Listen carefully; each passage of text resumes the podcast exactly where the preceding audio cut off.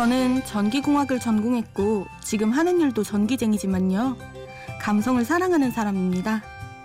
제가 평소에 즐겨하는 말이 있어요. 리케 파세레. 원래부터 하나인 듯 그렇게 스며들어라. 이 좋은 새벽, 여러분의 새벽에 스며들어 보려 합니다. 심야 라디오 DJ를 부탁해. 오늘 DJ를 부탁받은 저는 전기 엔지니어 최사랑입니다.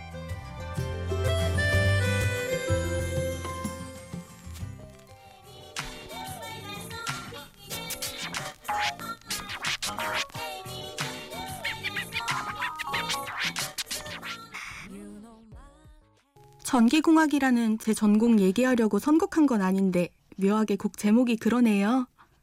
김현정의 태양에너지로 심야 라디오 DJ를 부탁해 시작했습니다. 안녕하세요.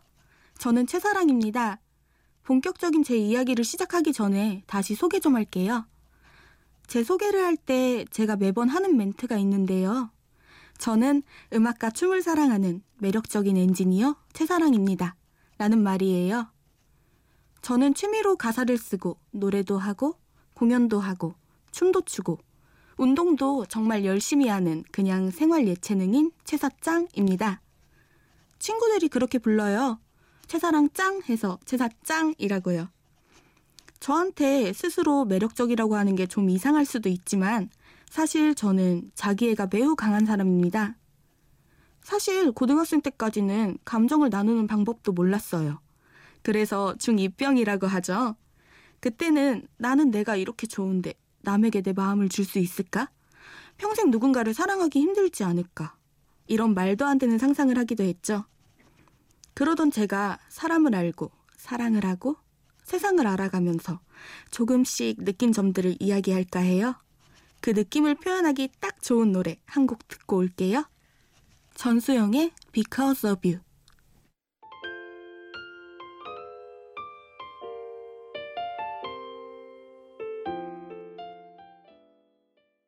전수영의 of You 들었습니다. 제가 자기애가 강한 사람이라 말씀드렸는데요. 그런 제게 축 하면서 정말 진하게 스며든 사람이 있었어요. 어느 순간 반짝하고 시작한 게 아니라 화선지를 축 하고 적시는 먹물처럼 시나브로 시나브로 그런 느낌으로요. 저는 6년 동안 연애를 했어요. 겨우 27살인 제게 6년은 참 긴 시간이죠. 그런데 그 6년의 시작이 참 재미있어요. 동아리 선배 SNS에 그 사람이 댓글을 달아놨는데요. 그 글을 본 순간 그 사람의 프로필 사진에서 막 빛이 나는 거예요. 과장이 아니라 들고 있던 휴대폰을 바닥에 탁 하고 떨어뜨릴 뻔했어요. 그래서 오빠, 저 그 사람 소개시켜줘요. 라고 말했고, 날짜까지 또렷하게 기억나요. 2011년 9월 25일, 부천역 3번 출구에서 그 사람을 만났어요. 프로필 사진은 좀 마른 느낌이었는데 실제로는 좀 통통했어요. 사실 제가 마른 사람을 좀 좋아하거든요. 그래서 살짝 실망하긴 했죠. 나중에 알고 보니까 군 전역하고 한참 말랐을 때 찍은 사진이라고 하더라고요. 만나서 같이 길을 걷다가 거울에 비친 저랑 그 사람의 모습을 봤는데 딱, 아, 쟤네 연인이네? 라고 말하고 있는 그런 느낌? 그런 느낌이 나는 거예요. 첫 만남에서 그런 느낌 받기 쉽지 않잖아요. 그래서 이틀 뒤 홍대 앞 놀이터에서 나 오빠가 좋아요. 라는 말과 함께 우리의 인연이 시작됐어요. 지금은 직장인이라 살만하지만 그때는 용돈 받아 쓰는 대학생이라 정말 빈털털이었거든요. 어느 날은 정말 데이트하고 싶은데 둘이 합쳐서 13,000원 있었나요? 아무튼 그 정도의 돈밖에 없는 거예요. 그래서 진짜 추운 날이었는데 여의도 한강공원에서 2인용 자전거 빌려서 한 20km인가 타고 그 추운 날에 종로까지 가서 한 그릇에 4,500원짜리 바지락 칼제비 두 그릇 딱 먹으면서 꽁꽁 얼었던 몸을 녹인 적도 있어요. 그때 그분이 사랑아, 곱빼기 못 사줘서 미안해. 라고 말하는데 지금 들으면 살짝 찌질할 수도 있지만 그땐 그 말이 마시고 있던 국물보다 더 따뜻했어요. 6년 동안 연애하면서 참 멋진 곳, 맛있는 음식, 데이트 많이 했지만 가장 좋았던 날을 꼽으라면 딱 전날이라고 말해요. 가진 게 없어도 그냥 이 사람과 함께여서 즐겁고 오늘이 정말 빛난다는 생각에 아, 이런 게 행복이구나, 이런 게 사랑이구나 하고 느꼈거든요. 이때 정말 자주 들었던 노래 두 곡 띄울게요. 스티비 원더의 Living in the Sky, 프라이머리의 아끼지 마.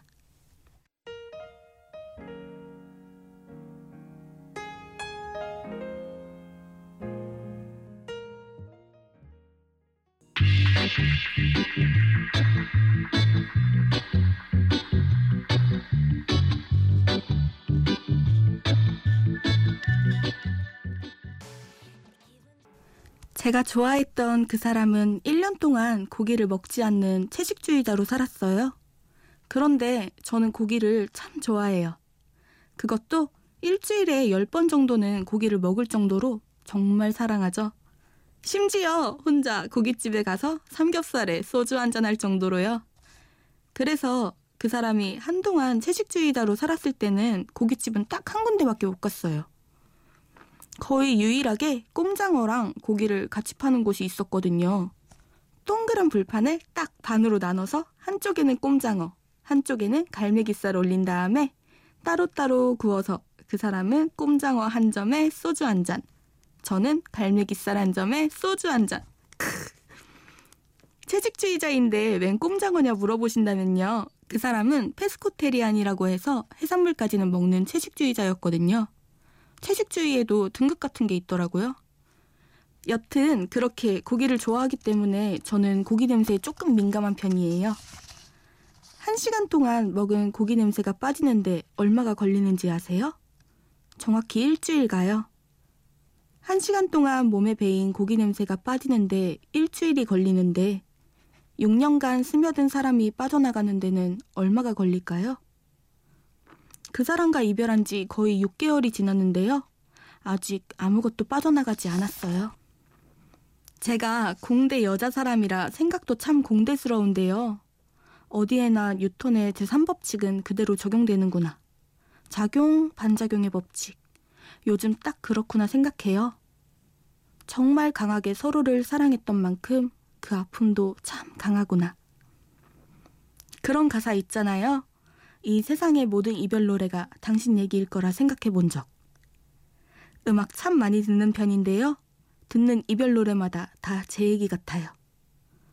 최선을 다해 사랑하고 헤어지면 후회가 없을 줄 알았는데 요즘 들어 글쎄요. 말로 설명하기 부족하네요. 이 느낌 담은 노래 한 곡 띄울게요. 바비킴의 It's Alright, It's All Good. Hey, yo, T, help me out on this joint right here. One more time? Mm-hmm. 절대 빠질 수 없는 거. 바비킴과 윤미래가 부른 It's Alright, It's All Good 들었습니다. 그 사람과 6년 동안 만나면서 몇 번의 작고 큰 이별이 있었지만요. 저는 그렇게 생각해요. 제 삶에서 기억에 남을 연애를 한 사람이 그 사람이라 참 다행이라고요. 우리는 한 살 차이지만 저는 여자라서 그 사람보다 빠르게 취업했어요. 그런데 저랑 그 사람은 둘 다 생각이 같았어요. 누가 돈을 벌어도 상관없다. 둘 다 벌어도 되고 한쪽이 안 되면 뭐 다른 쪽이 더 잘 벌면 된다. 이렇게 생각했는데 오히려 주변에서 더 난리더라고요. 예를 들면은 사랑 씨, 남자친구는 뭐 하는 사람이야? 라는 질문에 학생이에요. 라고 말하면 아, 학생 이라면서 저절로 말이 끊긴다거나 결혼은 언제 해? 남자친구는 취업했어? 라는 말에 아직 잘 하겠지 뭐 라고 말하면 아, 음, 그래 라면서 대화가 끊기면서 만들어지는 그 묘한 기류? 그런 게 있어도 내색한 적 한 번도 없는데 이 사람은 여자친구는 직장인인데 나는 빈털터리 학생 이런 느낌 때문에 스스로 많이 힘들었나 보더라고요. 양쪽 다 상대에게 말하지 않아서 몰랐지만 음, 최대한 모르게 하고 싶어서 노력했는데 그게 이별의 씨앗이 될 줄은 몰랐어요. 그분은 언더그라운드에서 힙합을 하고 있는데요. 지금은 투니온이라는 이름으로 활동해요. 우리의 진짜 이별을 예감했을 때 그 사람이 만든 곡이 있는데요. 이 노래 속에 그런 마음이 담겨 있어요. 그런데 아쉽게도 틀 수가 없네요. 욕이 좀 들어있거든요. 기회 되시면 투니온의 Undergraduate 한번 들어보세요. 특히 직장인 여자와 백수인 남자 그런 커플이라면 더욱요. 대신에 다이나믹 듀오의 기름과 물처럼 우린 섞일 수 없는 운명 듣고 이야기 더 이어갈게요. Baby, 다시 날 찾아보지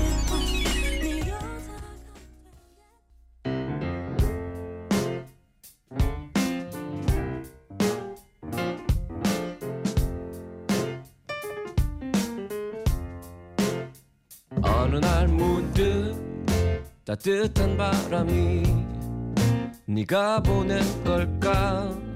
네 냄새가 나 참 향기롭다. 참 오랜만이다. 보고 싶다. DJ를 부탁해. 심야 라디오 DJ를 부탁해 저는 음악과 춤을 사랑하는 매력적인 엔지니어 최사랑입니다. 제가 취미로 노래도 하고 춤도 추고 운동도 하다 보니까 대부분의 사람들은 제가 정말 밝고 명랑하고 쾌활한 사람이라 생각해요. 음, 뭐라 하죠? 거의 모든 모임에서 막내 동생 같은 그런 이미지? 그런 이미지예요. 실제로도 늘 밝은 모습으로 언제나 활짝 웃고 다니던 저였는데 최근에 정말 많이 아팠어요. 우울증 때문에요. 막내 동생 같은 이미지랑 완전 정반대로 저는 친가, 외가 양쪽에서 장녀거든요. 입시, 취업, 심지어 연애까지도 제가 모든 친척 동생들의 기준이 된다고 해야 하나요? 그런 것들이 좀 심했어요. 최근에는 부모님으로부터 독립해서 혼자 살고 있는데요. 어머니와 동생이 이것 때문에 힘들다, 저것 때문에 힘들다 하면서 하소연을 좀 자주 했어요. 처음에는, 아, 그래. 내가 내 사람들의 말을 듣지 않으면 내 사람들이 더 힘들어질 테니까 참고 들어야 되겠다. 이렇게 생각해서 다 잘 될 거라고 괜찮다고 말했는데요. 이게 쌓이고 쌓이고 또 쌓이니까 막상 제가 힘들 때는 힘들다고 말할 곳이 없더라고요. 매일같이 힘들다고 하는 어머니와 동생에게 저까지 힘들다고 얘기하면 그 사람들이 의지할 곳이 없어질 거라 생각했어요. 그래서 힘들어도 삭히고 혼자 생각하고 참다 보니까 그게 우울증으로 번지더라고요. 결국 저는 잘 다니던 직장도 그만두게 되었고 다시 집으로 돌아가서 재충전할 시간을 가지기로 했어요. 저는 개인주의자지만 어떤 면에서는 꽤 이기적인 사람인데요. 이 부분에서만큼은 왜 제가 그러지 못했는지 그게 참 아이러니해요. 직장을 그만둔 후에 우울증을 치료하러 다녔는데요. 의사 선생님께 그냥 제 얘기를 하는 거. 그냥 내가 이래서 힘들어요. 이래서 힘들어요. 이렇게 얘기하는 것만으로도 진짜 많이 나아지더라고요. 이 시간에 깨어 있으신 분들 중에 다른 일 때문에 깨어 있는 분들이라면 괜찮지만 힘들어서 정말 힘들어서 잠들 수 없는 경우에는 말이에요. 주변 사람 잡고 한 번쯤 얘기해 보세요. 나 너무 힘들다 하고요. 매번 주변 사람들에게 힘들다 힘들다 하면서 그 사람들의 에너지를 깎는 건 좋지 않지만 정말 힘들 때에는 저처럼 참지 말고 그냥 한 번쯤은 꼭 말해보셨으면 해요. 힘들다. 나 진짜 힘들다. 라고요. 음, 분위기가 조금 다운된 것 같아요. 이때 가장 자주 들었던 노래 띄울게요. 에디 슬레이먼의 Soul Lost, 메이저 레이저의 리넌.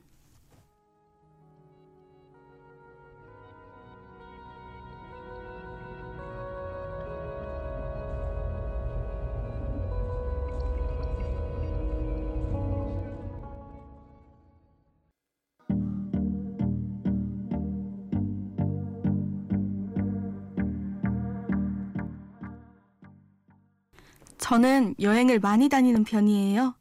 특히 강원도 쪽으로요. 마음을 비우고 싶어서 다녀온 것도 있지만 제 취미 중 하나가 또 여행이거든요. 정동진 해돋이 광장에 가면 이런 글이 쓰여 있어요. 다 받아줘서 받아라고요. 이 예민한 성격과 최근 심해진 감정 기복. 이따금 찾아오는 불안감. 다 받아줘서 받아라면 이 모든 것까지 다 받아달라고. 이 복잡한 생각과 마음까지 다 받아달라면서 정동진 바닷가에서 얼마나 울었는지 몰라요. 저는 여행 갈 때마다 휴대폰이나 메모장에 그 장소에서의 감상, 생각 같은 것들을 기록해 놓고 일주일 안에 블로그에 여행기를 포스팅해요. 나름대로 애독자도 좀 있고요. 팬도 살짝 있어요. 궁금하시다면 초록창에 최사짱 한번 검색해 보시는 것도 저는 혼자 다니는 여행을 가장 좋아하는데요. 왜 혼자서 영화 보는 사람 있잖아요. 혼자 볼 때 집중이 잘 되는 것처럼 혼자 다닐 때 그곳과 제 감성에 더 집중할 수 있다는 점 때문에 혼자 다니는 여행 참 좋아해요. 그런데 뭐든지 집중하려면 체력이 진짜 진짜 중요해요. 몸이 피곤하면 집중력이 흐트러지더라고요. 사실 대학교 졸업할 때까지 운동이라고는 숨쉬기밖에 안 했어요. 처음 들어간 직장이 전북 군산에 있었는데요. 퇴근하고 할 게 없는 거예요. 그래서 뭔가 혼자서 할 일을 찾아야겠다 하는데 마침 눈에 띈 기사가 이거였어요. 다이어트를 할 수 있는 최적의 나이 25세. 이때 제가 24, 25 이랬을 때라 위기감 반, 목표의식 반으로 아, 진짜 내 배에 식스팩 한번 딱 박아보자 라는 생각으로 운동을 시작했어요. 숨 차서 얼굴은 뻘개지고 땀 한 줄기가 막 등을 타고 쭈르륵 내려가고 한 세트만 더, 한 번만 더 하면서 겨우겨우 정해놓은 횟수, 세트 다 해냈을 때, 아, 대박, 나 해냈어. 하고 느껴지는 성취감 있잖아요. 그거요. 정말 좋아한다는 말로는 그 느낌을 표현하기 부족해요. 그나마 가까운 감정이요? 사랑? 사랑해요. 그 마음 담아서 같이 들어요, 우리. 플로라이다의 I don't like it, I love it.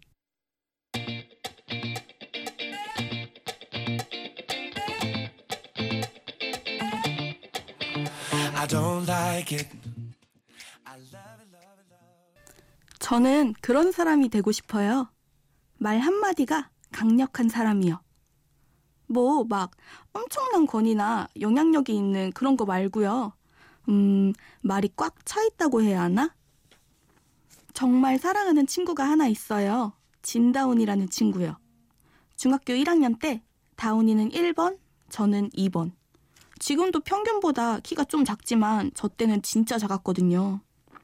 여튼 딱 1년 같이 있다가 2학년 때 다운이가 전학을 갔어요.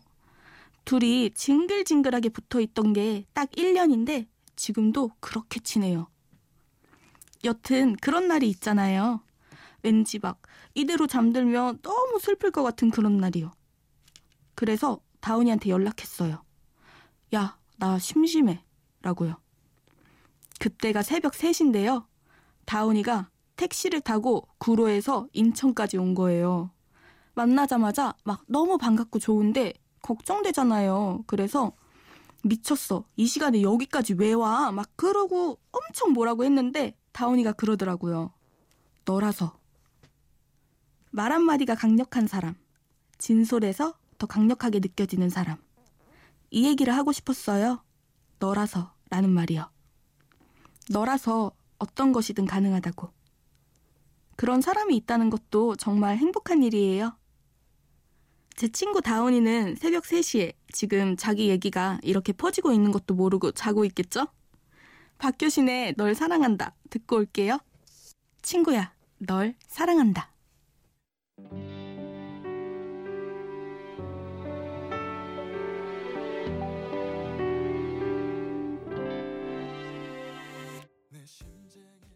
와, 이 신나는 이벤트에 마침표를 찍을 때가 왔네요. 심야 라디오 DJ를 부탁해를 준비하면서 제가 들은 말이 있어요. 그동안 잘 살아오셨으니 잘하실 겁니다. 라는 말이요. 요즘 최사랑이란 사람을 잃어가는 것 같아서 생각이 좀 많았는데 지금 이 이벤트를 통해 다시 저란 사람을 찾아가는 기분이에요. 처음 선곡을 시작할 때에는 엄두도 안 나는 일이었는데 벌써 일상으로 돌아갈 시간이 됐어요. 이 좋은 새벽. 여러분들의 새벽에 제가 잘 스며들었을까요? 지금의 저를 만든 곡이자 가장 사랑하는 음악 마지막 곡으로 띄울게요. 미스터 빅의 투비이듀 심야 라디오 DJ를 부탁해 지금까지 최사랑이었습니다.